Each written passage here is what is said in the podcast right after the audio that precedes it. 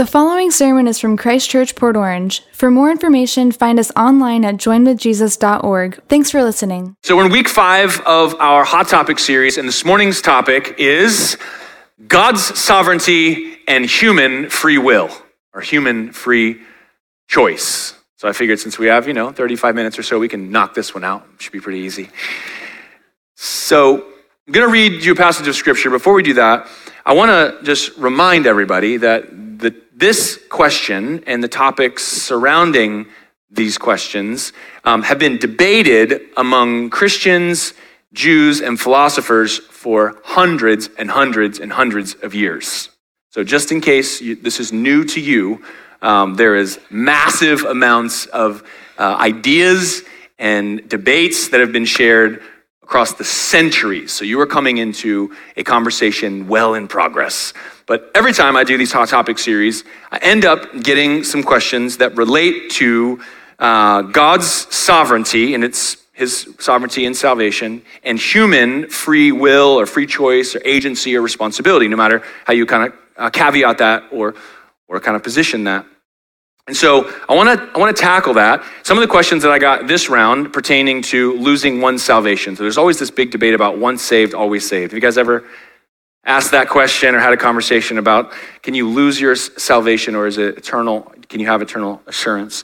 Um, and we always get these questions too about like why did god do things a certain way? Why did god put adam and eve in the garden? And if the snake's in the garden and god knew that was going to happen and where was god? And why did this happen? If it's part of his plan and then is he kind of culpable for doing this? And so you read the scriptures and you go where is god sovereign and where are people responsible? And if that's the case then how, how do we reconcile this apparent paradox that emerges in our minds over the sovereignty of god and human free will as we experience it? I was having this conversation with my kids. Typically they ask me hey dad what's the sermon on and so we'll talk about it. And yesterday they didn't, so I brought it up. So I was asking them about this topic, and you know, they're, they're 13 and about to be 11 and about to be 8, and Julian's staring off in the window, not listening. And so I'm asking them about this topic, and they don't care. They're kids. They're like, well, I don't know. So I started asking them, like, think about this for a second. If God, who you learned all his attributes in kids' church, if God is all powerful, all knowing, eternal, self sufficient, independent, in control of all things, that means he's sovereign. And then we, made in his image, have this ability to think and trust and invest our emotions and make decisions and choose right from wrong. And if the scriptures are full of these imperatives to do this and not do this, and if God says there's going to be judgment for those things that you did that were wrong, and that there's going to be reward for those things that you did that were right, and there's all these different parts of the scripture, it would, it would seem that if God is really sovereign and everything's going according to his plan, that we're not really culpable or responsible. But it doesn't feel that way. But yet, if we are have a human free will and we have responsibility before God and we're going to give account for the lives that we lived and he's telling us things we ought to do and ought not to do, then it would seem like, well, in some way his sovereignty is impugned because we can choose to do or not do the things that he said. You understand this dilemma? They didn't either. the questions kind of get real on a couple different fronts. Sometimes you intellectuals, you're trying to sort it all out because there's an apparent contradiction. Sometimes there's an emotional urge. I've heard people say, like, I just can't imagine a world where God doesn't give everyone a fair chance to respond to the good news of, of Jesus. How could this component of the scriptures be true? Or it seems like God's heart is this way, and how can this happen? And can someone lose their salvation? And usually you're not talking about yourself, you're talking about your neighbor who says he's a Christian, but you've seen his recycling bin. You're like, I don't know. It's always up in the air. Where does this kind of tension exist? So, what I want to do is I want to read to you a passage of scripture that kind of pulls all these elements together. And there's a lot of them. I kind of chose this one on purpose, but I'll read to you Ephesians chapter 1, verses 3 to 14. And as we read it, as you listen to it, I want you to look for the language surrounding a sovereign God's commitment to his own purpose and will and his power in carrying out that will. I want you to listen to appeals or commands to obedience, a purpose of holiness, blamelessness, and faith on the part of humans. I want you to listen for the result of these things working in concert being the glory of God and the blessing of all people. And I want you especially to notice the place in which these things come together is in Christ. So listen as I read Ephesians 1 3 to 14. Blessed be the God and Father of our Lord Jesus Christ. And I love that it just, Paul starts with worship. He said, let's just bless God because listen to what he's done. He has blessed us in Christ with every spiritual blessing in the heavenly places, even as he chose us in him before the foundation of the world, that we should be holy and blameless before him. In love, he predestined us for adoption to himself as sons through Jesus Christ, according to the purpose of his will, to the praise of his glorious grace, with which he has blessed us in the beloved. In him, we have redemption through his blood, the forgiveness of our trespasses, according to the riches of his grace, which he lavished upon us in all wisdom and insight, making known to us the mystery of his will according to his purpose, which he set forth in Christ as a plan for the fullness of time to unite all things in him, things in heaven and things on earth.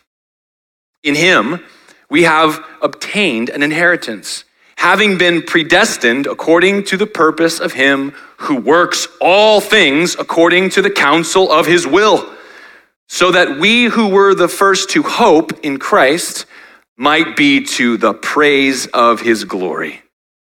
In him, you also, when you heard the word of truth, the gospel of your salvation, believed in him. You were sealed with the promised Holy Spirit, who is the guarantee of our inheritance until we acquire possession of it to the praise of his glory.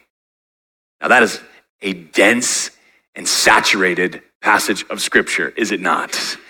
We could, we could kind of mill down on any one of those parenthetical phrases and spend weeks considering its meaning and the implication of its meaning, and then appropriate responses or application of its meaning. But instead of doing that, what I'd like to do is zoom out for a little bit and look at all these constituent parts that are worked together, folded together, and paint a picture for our description of reality and our invitation into what God is doing. And what I'd like to do is to show you that what seems to be apparently a contradiction or a conundrum or a paradox is, in fact, indeed compatible. Now, this may be super boring to you. You're like, oh, great. Now I got a fake interest for 30 more minutes, you know? But consider for a moment that all of us have a concept about this, whether it's theological or not, right? So if I go back to being middle school Jesse, I'm not thinking about Ephesians chapter 1. I'm thinking about choose your own adventure novels. Anybody here 25 to 45 and had a public library card in the 90s? This is one of my favorite books when I was growing up. It was this whole series of novels called Choose Your Own Adventure. And what the books were was you'd read the first chapter, and about halfway through the second chapter, you'd come to kind of a fork in the road in the narrative, and you would choose whether to climb this mountain or to go into this cave. And then it would say, if you choose the cave, then go to this page. And if you choose to climb up the cliff face, then go to this page. And you would read the story, and some of those decisions would bring you to an abrupt end. And so, like any frustrated reader in middle school, I'd back up to my wrong decision and I would go up the cliff face instead of in the cave and I would chase this down. And I got to the point where I started reading these novels, but I had to know every single possible outcome at every single juncture. And so you'd read it one way and then you'd back up and you'd read it another way and then you'd back up and then you'd read it another way. And there would be multiple ways in which this would go. Now, this appeals to our sense of reality. Why? Because it tells us that our choices matter and dictate the outcome of our reality. Isn't that our experience? Now, this is the reason and the kind of concept behind all time travel movies, by the way. So, how many of you guys are Terminator fans? Back to the Future? This, I've noticed that there's like this whole sci-fi genre of time travel, and then there's, a, there's like a rom-com version too for the ladies. I don't know. The, the only thing they have in common is that for whatever reason, your clothes can't go back in time with you, and so everybody shows up naked. I don't know why I have to see everybody's butts in time travel movies. I don't get it. I guess if you're not a DeLorean, it's nudity. I don't know. But here we are. But what all these things have in common is they have a, a, person that's able to go backward in time, and then that changes something, and then when they return to where they're from, everything's different, right? Because our choices impact the outcome. And yet, Ephesians chapter 1 and the whole storyline of the Bible says conversely that God's bringing about an outcome that He planned in prehistory, and He's going to bring it about purposefully and through human agency and with specificity, and nothing can thwart Him. In, in church world, you know that the typical couching of this debate is between Calvinism and Arminianism and pertains to the nature of salvation and the role of faith and grace within salvation. Have you guys, you guys know this? Six, six of you know this. All right, this is good. You're participating with me.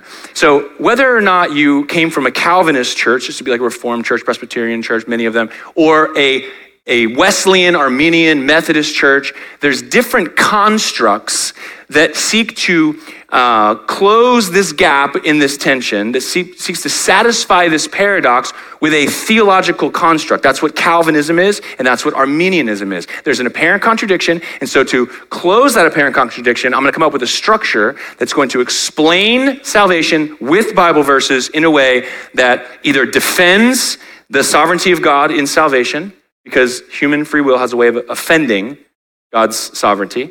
Because if we're in control, then who's sovereign here, right?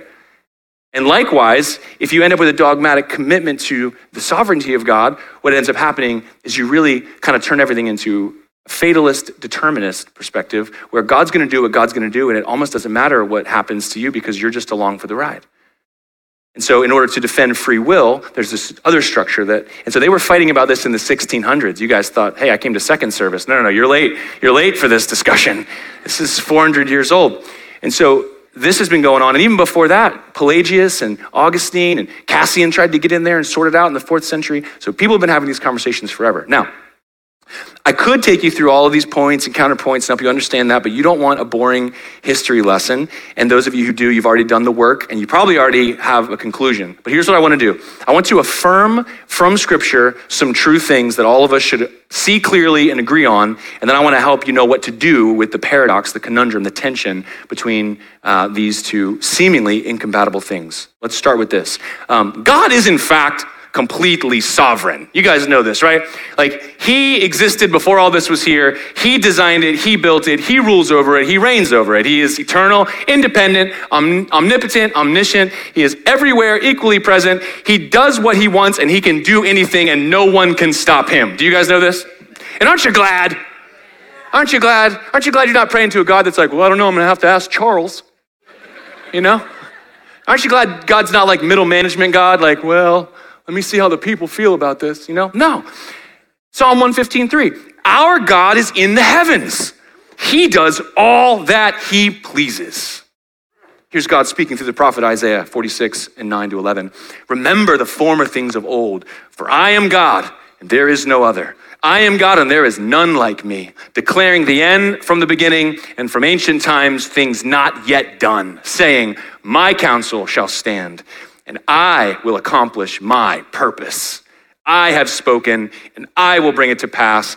I have purposed, I will do it. Does God sound fairly confident in his ability and his power? Psalm 135, verse 6 Whatever the Lord pleases, he does in heaven and on earth, in the seas and all the deeps.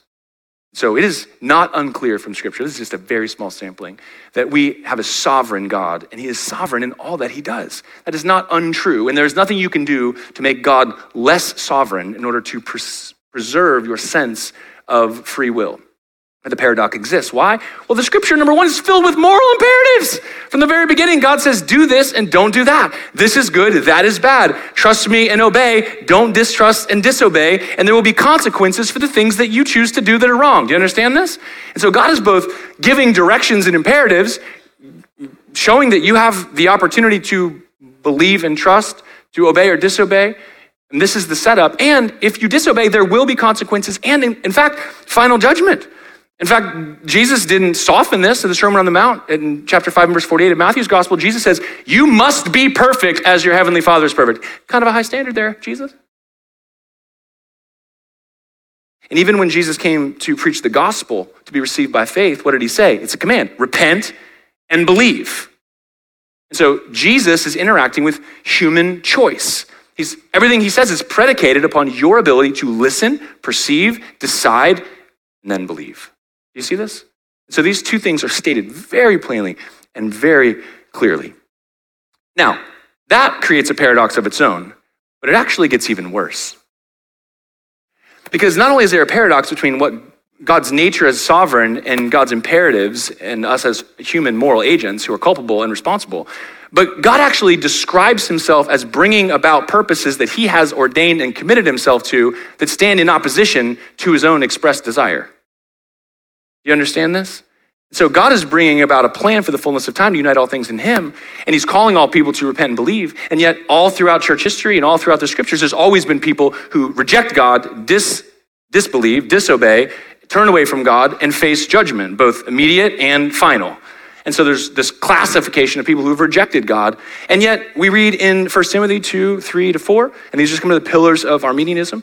God, our Savior, who desires all people, desires all people to be saved and to come to the knowledge of the truth. This is the heart of God, the desire of God, the will of God.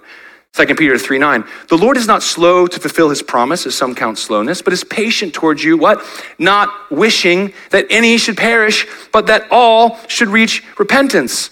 Ezekiel 18 23. God says to the prophet, Have I any pleasure in the death of the wicked? Is this a delight to me? declares the Lord God. And, ra- and not rather that he should turn from his way and live? And so God is expressing his desire for everyone to heed his call for repentance and turn to him, and yet he seems to not be forcing everyone to do that. And so you start to ask the question like, well, is God of two wills or two minds? And so theologians have been having this debate and discussion uh, forever. And the thing is about the scriptures is that they never seek to reconcile this tension, ever. Instead, they present a storyline that has all of these components right next to each other. Consider for a moment Acts chapter 2 verses 22 23. This is Peter preaching the day of Pentecost. He's preaching to these Jews. They know this backstory. They are physically and really the same Jews who were shouting, Crucify him at the end of the Gospels, okay? This is who he's preaching to. Now listen, here's what he says. Verse 22 Men of Israel, hear these words Jesus of Nazareth, a man attested to you by God with mighty works and wonders and signs that God did through him in your midst, as you yourselves know. This Jesus delivered up, listen, according to the definite plan and foreknowledge of God you crucified and killed by the hands of lawless men. And so Peter says, You are guilty. But it was God's plan. You did it. But it was part of what he was doing. You did it, and you did it with Roman collusion. And you're guilty for it. Now, how does the plan of God, eternal purpose of God in the gospel of Jesus, and the culpability of those Jews whom Peter is charging with wrongdoing, and of the Romans who actually brought about this execution, how do all these things fold together? They just, they're in the story like they just exist. And the question is, what do we do with that with our little pea brains? And what I want to give to you is this word. You ready? Compatibilism. Isn't that a fun word? And its nemesis is incompatibilism. Now, here's the problem our minds want to say these two things are incompatible. And so we go searching for a solution. And the solutions come to us in various forms and surrounding different doctrines. If you're a philosopher, you will get to choose between determinism and indeterminism. Do you ever just wonder if, if everything had a root cause and everything just started and it's just cause and effect, if all this is just going to work itself out over time and we're just kind of along for the ride and we have very little or no control over the outcomes of anything at all? In fact, there's a lot of philosophical and scientific minds that will tell you this is the case. We're essentially one big domino rally, and guess what? Your little life is just a domino. Bink. You got no choice except for the parents that fell on you and the kids you crush. Enjoy your therapy, you know? This is the idea that people have in their minds. And so what happens is uh, Calvinism seeks to come up with a, a structure that defends the sovereignty of God and explains but doesn't preserve human free will. And so you end up with a very diminished understanding of free will. Arminianism seems to defend the concept and experience of free will, but it ends up couching some of the sovereignty of God in ways that diminish God. Here's the problem with both of these two frameworks is both of them obscure God slightly, and you end up with a smaller God. And both of them are seeking to make compatible two things that, in my opinion, from the scriptures, are never sought to be reconciled one to another. So here's the thing compatibilism is just a disposition of heart that says, you know what? Uh, two things can be true in apparent contradiction. I don't have to understand them for them both to be true. Now, you're used to this because, uh, well, I shouldn't say this because I don't know this for sure, but I'm kind of doubtful. I don't know any flat earthers, is what I'm saying. I know people who know flat earthers. I've never had this conversation. And we're not talking about this today because you didn't send in a question. But we know the earth is round, even though it looks flat. And the reason that people thought it was flat for centuries is because it looks flat right? But now you've been in an airplane, you've seen satellite images, you know what the globe looks like. You've seen with your own eyes, many of you, the, the bend of the horizon because of the height in which you, you understand something that's counterintuitive, that we are on an earth that looks flat, but the fact is it's a sphere. Same thing can be true for the sun. I mean, for centuries, people assumed that the sun was revolving around the earth. Why? Because it looks like that. We say the sun rises in the east and sets in the west. Nope, sure doesn't. It's just sitting there and we're spinning around it at millions of miles an hour. That's what's really going on, but it doesn't look like that, does it? It's counterintuitive, but it's true. The same is true for the passage of time. Some of you are like, I know, sermons feel like longer, like time slows down. Hmm. no, I'm talking about time is actually relative. We think we're experiencing it at the same rate, but time doesn't go by at the same rate. Time is relative based on motion and mass. This is why you can put an atomic clock in New York and put the same synchronized atomic clock on a jet and have it fly around the earth and when it gets back the two clocks will not match. Why? Because time is relative. Now we exist inside of a part of a window of time that we can't perceive that it's relative but you can't do quantum mechanics without understanding the relative nature of time. And so just because something doesn't make sense doesn't mean it's not true. It just means you have a tiny brain. Do you understand? It's very humbling isn't it so the reality is, is that we've got to come to the scriptures with a sense of compatibilism where we're able to hang on to the truth the scripture tells us about the sovereignty of God in this hand, while at the same time hanging on to the moral imperatives and the calls to believe and repent and the calls to obey God and work with the Holy Spirit to fulfill his purpose and mission in our lives in this hand and not try to resolve an apparent tension because you'll never be able to. Does that make sense? Isn't that so unsatisfying? Aren't you like, wait, I, I waited for this? That's the answer? Now, there are those who have sought to bridge the gap between Calvinism and Arminianism. Um, uh, Luis de Molina sought to do this. Have you guys ever heard of Molinism?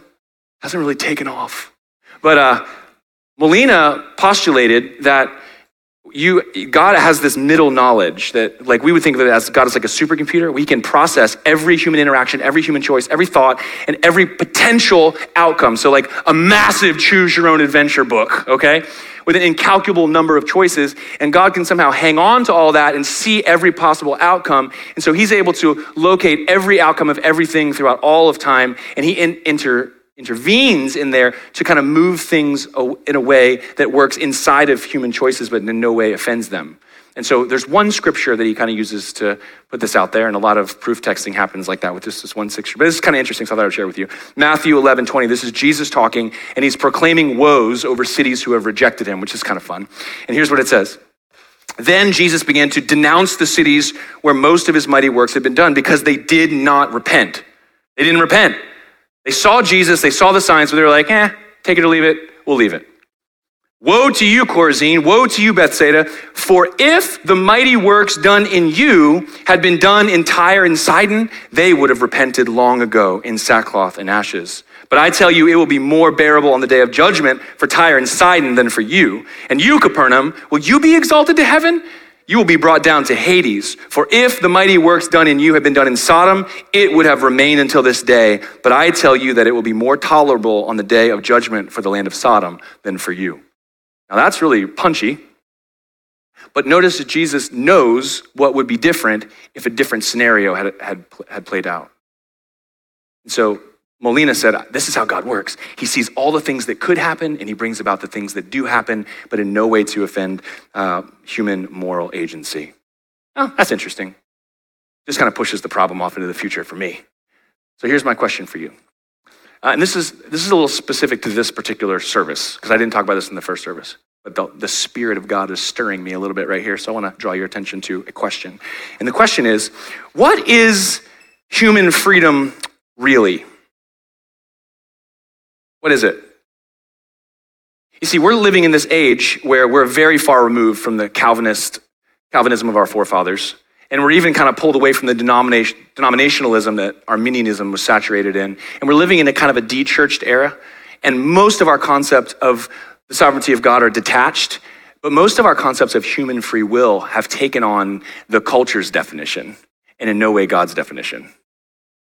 So there's this weird libertarian idea, this concept of human freedom, and it's like cancer. It will destroy your life. And here's what it is the idea is that a person's will is so free that nothing decisively influences them to make a choice one way or the other between several options.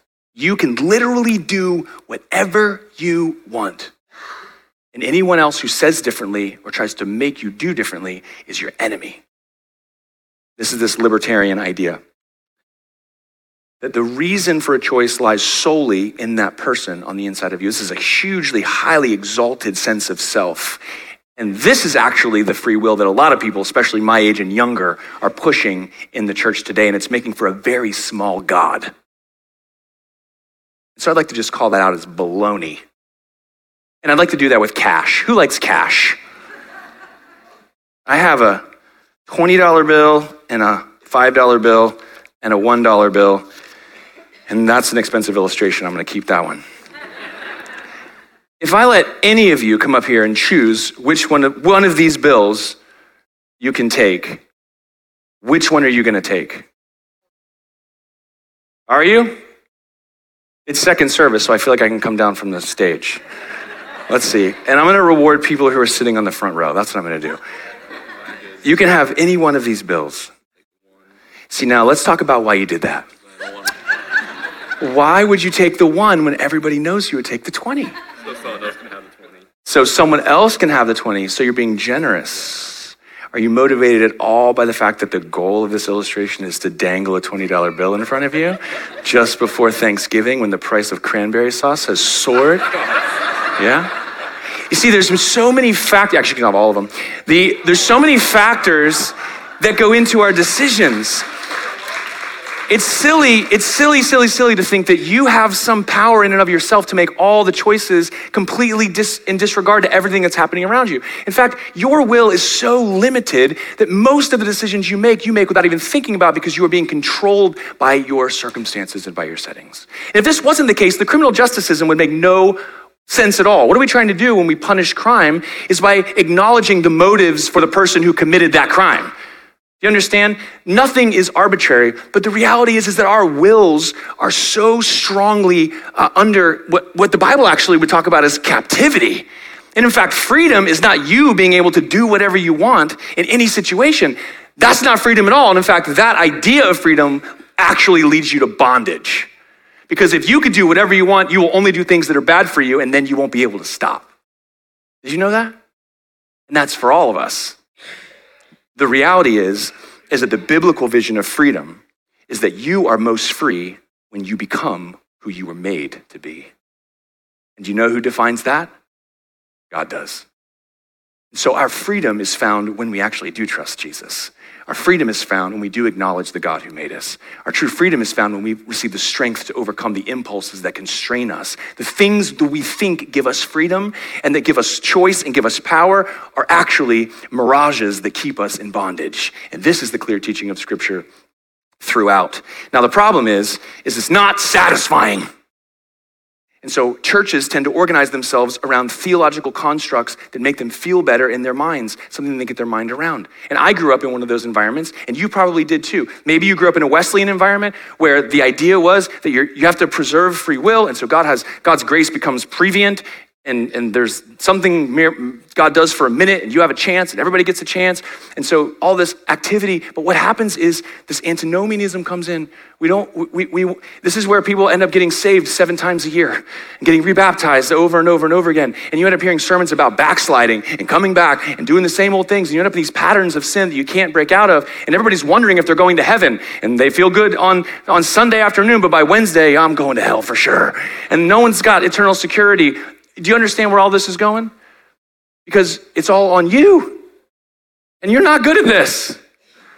Do you understand? But you could also go into like a reform background, a Presbyterian background, where Calvinism is the, is the word of the day. What happens there is that God's power ends up being a thing that totally pushes off all human activity. And so your prayers become, thank you, God, for this day. Do what you're going to do anyway. Amen. And there's no impulse for mission. There's no impulse for sacrifice because God's going to do what God's going to do. And even, even the things that are wrong on the inside of us, we say, oh, my sins are, my best days, my, my righteous acts are like filthy rags, and I'm just bad all the time, and all I expect is failure over failure. But I'm confident that I'm going to heaven. Why? Because once saved, always saved. And then you go, this does not look like a life that's lived after Jesus at all. Do you understand the, the, the problems with both of these constructs? And the reality is, is we're trying to reconcile friends. And so these things are compatible, they are not incompatible. And so we honor and serve a awesome, powerful, and sovereign God. But we are also made in his image and will give an account for what we do. And God is calling us to exercise our faith in a relationship. And this is where I want to take us to end. Back to Ephesians chapter 1. Did you notice all the places where human dependence, human obedience, human transformation connect with the plan of God, the purpose of God, the sovereignty of God? There is a place all those things come together, and there is a result when they do. And the place is in Christ. And when you begin to read the scripture with Jesus at the center and your union with him, your mystical, relational, faith based union with him as the center point of your theology, and not a defense of the sovereignty of God and not a defense of human free will, you come to Christ, you will find the purposes of God in eternity and the God you can trust in that will transform your life. You will find yourself experiencing the nearness of God and knowing that you are you're going to be saved because you are His, because you know Him, because you walk with Him, because you are in Him. Do you understand this? And the result of this relationship and the transformation that ensues is the glory of God. Because the more you know Him and see Him, the more majestic He is to you, and the more your life shines light on His nature and His character. And so if you've got some little construct that makes your brain feel better, you should let it go so that you can walk in a relationship that makes your life point to Jesus. Now, I don't know which direction you're coming from. I don't know what it looks like for you. I sure hope I haven't answered any of your questions. Maybe you have a hundred more. But what I want to leave you with is an invitation. It's an invitation. Choose your own adventure. But will your adventure lead you to the glory of God? Or will it lead you to always wondering if you're doing enough? Will it lead you to a version of God that creates categories of people that have no hope and have no chance? Or will it motivate you to give your lives away for others?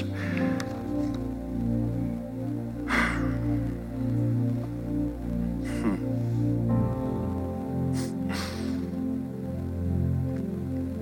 God, I just pray for each of us. Lord, we, we desperately want answers to tough questions. There's so much we don't know, and there's so much we fear. And yet, there's nothing to be feared. There's no fear in love. Lord, you have revealed yourself to us in the person of your Son, Jesus. God, we see your eternal nature. We see your selfless love. We see your justice and your mercy. We see your righteousness and your compassion. And Lord, I just pray for every person in my hearing, no matter the nature of our questions. God, I pray that you would do what only you can do. But I pray that you would help us to carry and to grow in an understanding of who you are that is bigger than our minds can hold on to. God, and I pray that you would build a relationship with us that is predicated on trust and love, acceptance, forgiveness, adoption, transformation. I just pray, Lord, our, our questions would get quieter as our Jesus gets bigger. Lord, we thank you that you are the only one that can do this. Lord, we thank you for your word. So many, so many, so many passages that we could read and contemplate, but all of them hold up for us the power of Jesus to save, to sanctify, to redeem, and to restore, to be the substance of our hope and our faith. And so as we fix our attention on Him, God, I pray that, that you would help us with our little pea brains as we navigate all of these things. We love you.